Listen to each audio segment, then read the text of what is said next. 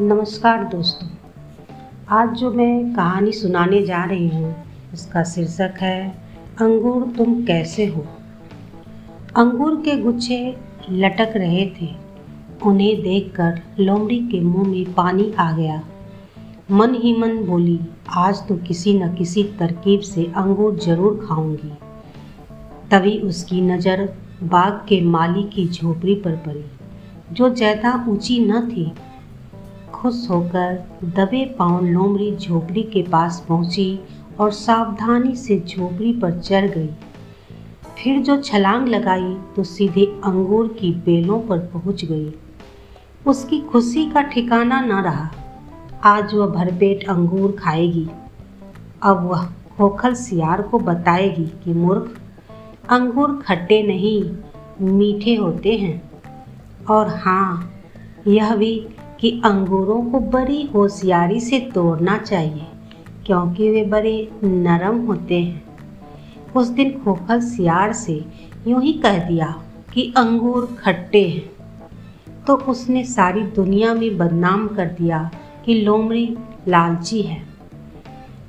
अब अंगूरों की मिठास का मज़ा लेने के लिए लोमड़ी के ने मुँह पर जीभ फिराई और जो ही आँखें खोली तो कुछ समझ में न आया कि उसने जो कुछ देखा, वह सपना था, या तो देख रही है, वह सच है। अंगूरों की बेलों के नीचे काला, मोटा तगड़ा बड़ी बड़ी मूछों वाला माली लट लिए उसे घूर रहा था। वह नीचे कूदकर भागी। बहुत बचाव करने के बाद भी माली का एक लट लोमड़ी की कमर पर पड़ गया। घिसटते घिसटते घर पहुँची। कई दिनों तक कमर की मालिश कराती रही। एक दिन खोखल सियार आया। बोला, कहो बहन, उस दिन अंगूर की बेलों पर चढ़कर अंगूर खा रही थी। जरा बताओ तो कैसे थे? लोमड़ी समझ गई कि पोल खुल चुकी है। अंगूर ही खा पाती। बुरा हो उस माली का। जिसके कानों ने मेरा झोपड़ी पर झेप मिटाने के लिए वह बोली, अरे खोखल भाई, अंगूर तो कमर तोड़ है।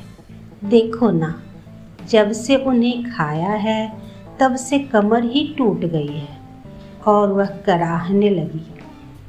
खोखल सियार बोला, चलो अच्छा हुआ, पता तो चल गया कि अंगूर कैसे हैं।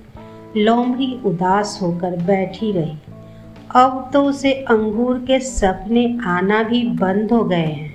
हाँ कभी कभी वह मुछैल मोटा माली ज़रूर दिख जाता है और लोमड़ी कराह उठती है।